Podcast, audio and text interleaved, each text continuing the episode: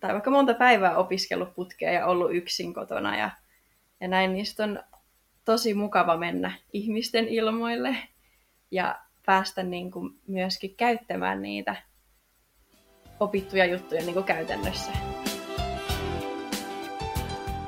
Tervetuloa mukaan kuuntelemaan Sarastia Rekryn keikkatarinoita.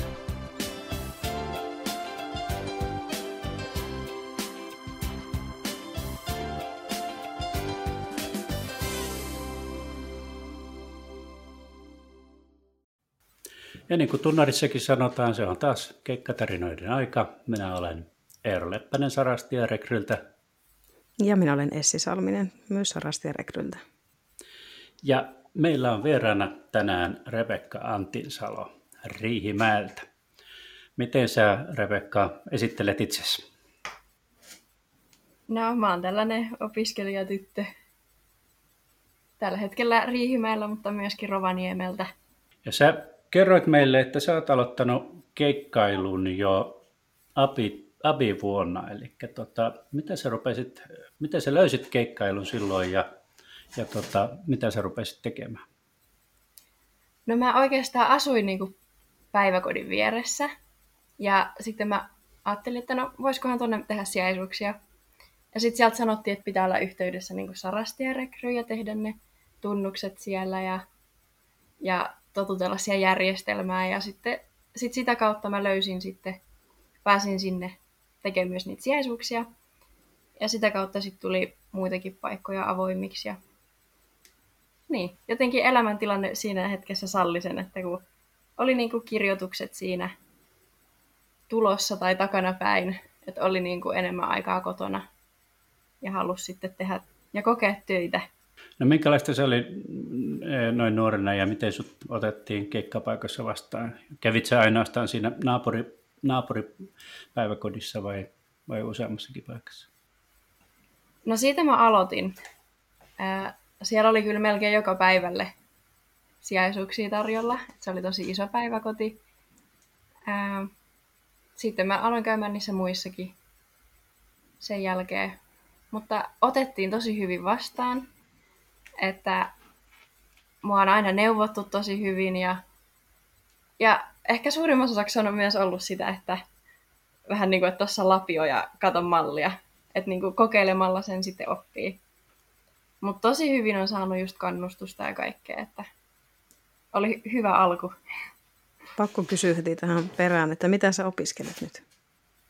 No tällä hetkellä mä opiskelen avoimessa yliopistossa kasvatustiedettä ja kuvataidetta. Okei. No niin, eli vähän samaan suuntaan.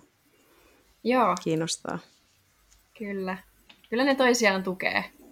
Kyllä. Vähän molemmat innostaa toisiaan. Ja sä teet nytkin keikkoja sitten opiskelun ohessa. Joo, teen. Ja nyt kun olen palannut tänne, nyt loman ajan olen täällä etelässä, niin olisi tarkoitus täälläkin jatkaa näitä keikkatöitä. Miten sä sanoit, että niitä keikkoja on riittänyt siellä enemmänkin, niin miten sä valitset ne paikat, mihin sä menet ja miten sä niinku suunnittelet sun aikataulussa? No välillä ne keikkatarjonnat, ne tulee tosi äkisti, että nyt tunnin päästä olisi mahdollista mennä. Niin sitten mä vaan katson, että no pääsenkö mä, että pystynkö mä siirtämään vaikka tämän päivän opintoja seuraavalle päivälle tai jotain. Että saisiko se järjestettyä. Ja sitten toki yleensä sit kun on ollut yhden päivän, niin sitten aukeaa toinen päivä ja jotenkin saa jalkaa sinne oven väliin. Ja no yleensä suosin tuttuja paikkoja, missä olen jo ollut. Se on niinku, tunteellisesti on helpompi mennä sinne, ei tarvitse jännittää niin paljon. Mutta joskus mä haluan ihan vaan kokeilla jotain uutta yksikköä, uutta päiväkotia tai koulua koulunkäynnin ohjaajaksi. Et ihan silleen vähän niin kuin fiiliksen mukaan. Teikö se pelkästään Sarastia Rekryn kautta vai käytätkö se muitakin firmoja? No siellä Rovaniemellä mä tein jotain muutakin kautta. Mä en ole ihan varma, että minkä kautta se on. Mutta kyllä sieltä tulee niitä viestejä niistä päiväkotikeikoista. Onko ollut rankkaa yhdistää opintoja ja töitä?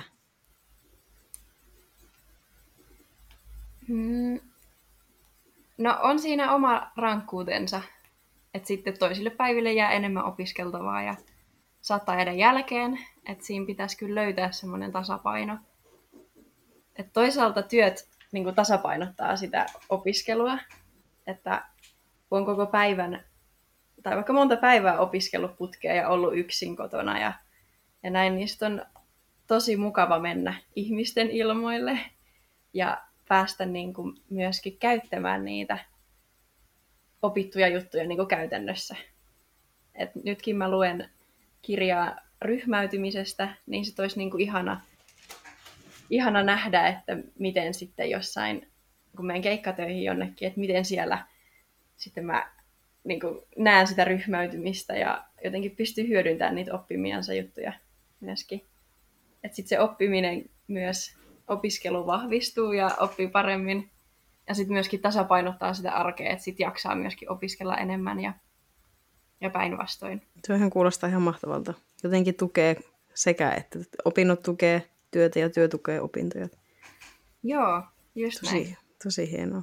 Hei, sä kirjoitit ihan hauskan sähköpostin meille kun ilmoittaudut tähän podcastiin ja kerroit, että sulla on sattunut kaikenlaista jopa kommellukseksi kutsuttavaa, että kerro joku tämmöinen, joskus olet ollut hukassa ja väärässä paikassa oikeaan aikaan, mutta mitäs kaikkea kommelluksia tuossa keikkatyössä voi tapahtua? No aika paljon kaikenlaista. No usein kun menen jonnekin, niin sitten siellä saatetaan sanoa, että et olekaan tässä ryhmässä, että meipä muualle ja on vähän niin kuin hukassa koko ajan, välillä tuntuu siltä.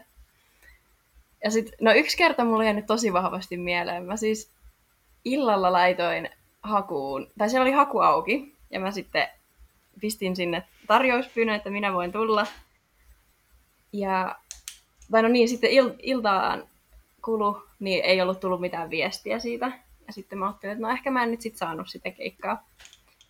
Ja sitten menin levollisesti nukkumaan, oli ihan tosi väsynyt ja ei tietenkään ollut mitään herätystäkään päällä sitten, että en mä sit sitä keikkaa saanut, että se meni ohi. Ja sitten aamulla mä herään joskus 10 aikaa ja katson, että hetkinen, että joku on soittanut mulle ja apua, mä oon saanut sen keikkavuoron ja voi että se alkoi jo 1,5 tuntia sitten. Ei siinä sitten voinut muuta kuin sitten piti vaan lähteä tosi nopeasti ja sinne mä sitten menin ja kyselin, että missäs täällä on ne, minkähän niminen ryhmä se ikinä olikaan, mutta oli vähän hukassa siellä. Ja no, kyllä mä sitten nautti mut ihan hyvin mukaan siihen ja vähän ihmettelin, että no missähän mä olin ja sanoin, että olin nukkumassa. Ja oikeastaan sen jälkeen ja sitten myöhemmin tästä samaisesta koulusta, siinä mä sitten solmin tämän keikkatöiden myötä ensimmäisen työsopimukseni, että siinä kävi loppujen lopulta ihan hyvin. Miten sä, minkälaisia neuvoja sä antaisit alkavalle keikkailijalle ja varsinkin jos on kun aloittaa yhtä nuorena kuin sinä, että minkälaisia valmiuksia siinä tarvitaan ja minkälaista asennetta? No, että rohkeasti vaan. Ja että kaikki varmaan jännittää se ensimmäinen, tai joka paikassa, joka kerta ehkä, mutta rohkeasti vaan. Ja kannattaa olla oma itsensä, koska jos sinne paikkaan joutuu tai pääsee useamman kerran, niin sitten ei jaksa vetää roolia, vaan sitten pitää olla niin kuin oma itsensä sieltä, missä on. Ja kaikille kannattaa antaa silleen hyvä kuva itsestään, koska ei tiedä, että missä niistä tulee vaikka solmimaan työsopimuksensa.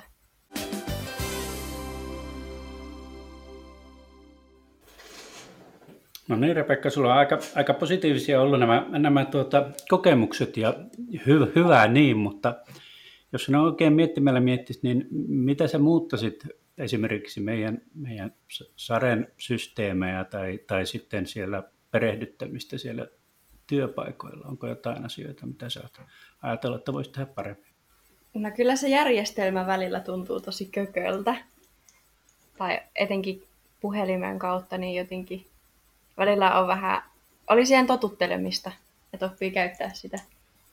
Onko se monimutkainen, vanha-aikainen vai mikä siinä oli? En mä oikein tiedä. Jotenkin vähän haastava välillä. Jotenkin just semmoinen, no ehkä vanha-aikainen, en mä tiedä. Ja ulkoasukin on semmoinen vanhahtava.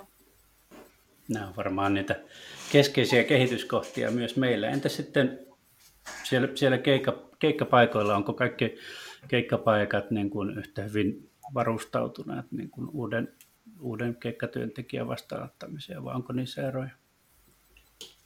No on kyllä suuria eroja.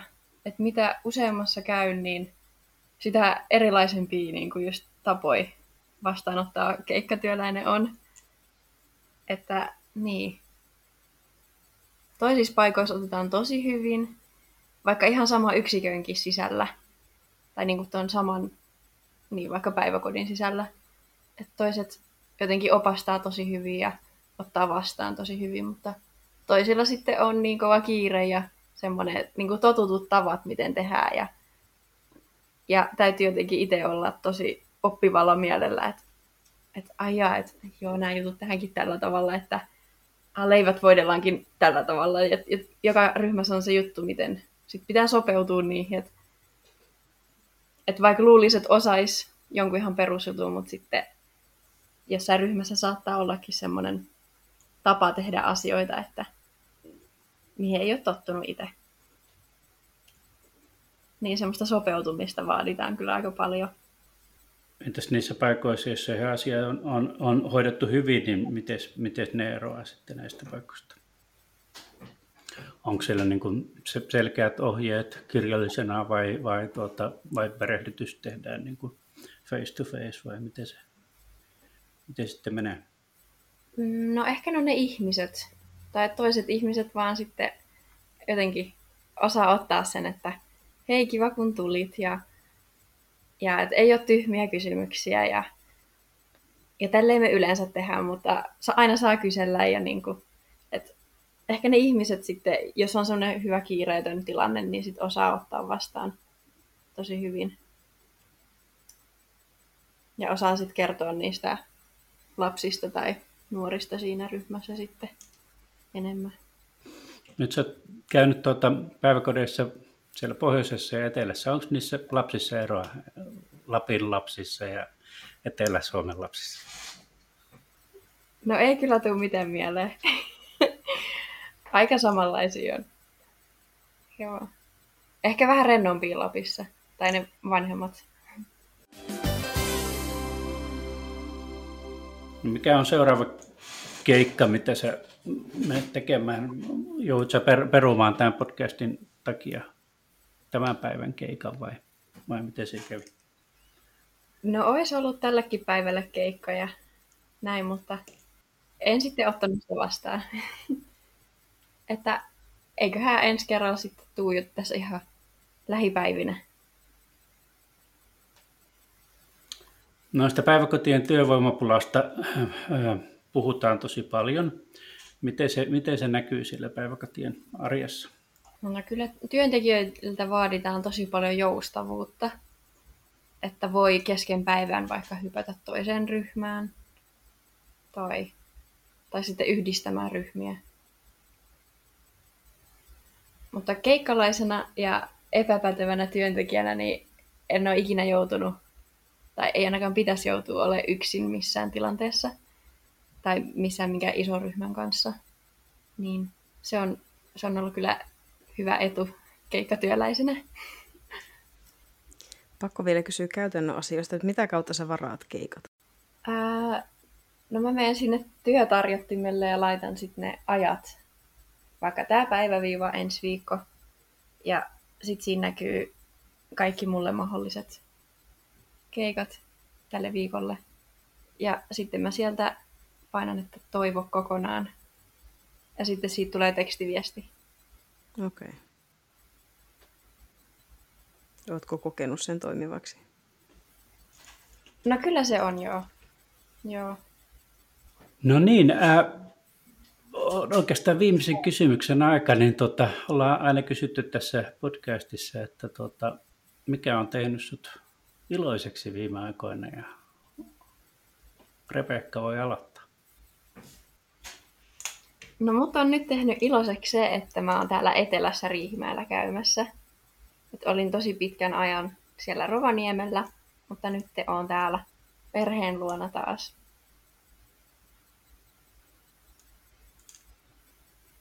Mä oon aina sanonut viimeiseksi, niin mä sanon tässä välissä, että mut tekee iloiseksi huomenna meillä, kun me tehdään täällä töitä etänä, niin meillä on tiimipäivä ja päästään lähitöihin huomenna tiimin kanssa. Siis Essin kanssakin tavataan huomenna.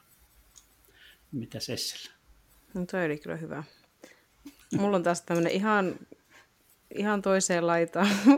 Meillä on ollut siis 3 vuotta meidän asunnossa ihan sama järjestys olohuoneessa, niin nyt me viikonloppuna vaihdettiin sitä. Ja sitten se tuntuu ihan hullulta, kuitenkin tuntuu, että kävelee koko ajan ihan eri paikkaa, missä on ikinä ennen asunut. Mutta se onkin tosi kiva ja se on paljon toimivampi kuin se aikaisempi järjestys, että se on tehnyt iloiseksi tällä viikolla. Jep, kiitoksia Rebekka vierailusta ja kiitoksia kaikille kuulijoille kuuntelusta.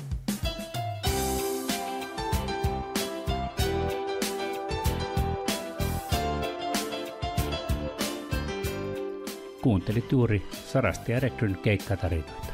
Kiitos kun olit mukana.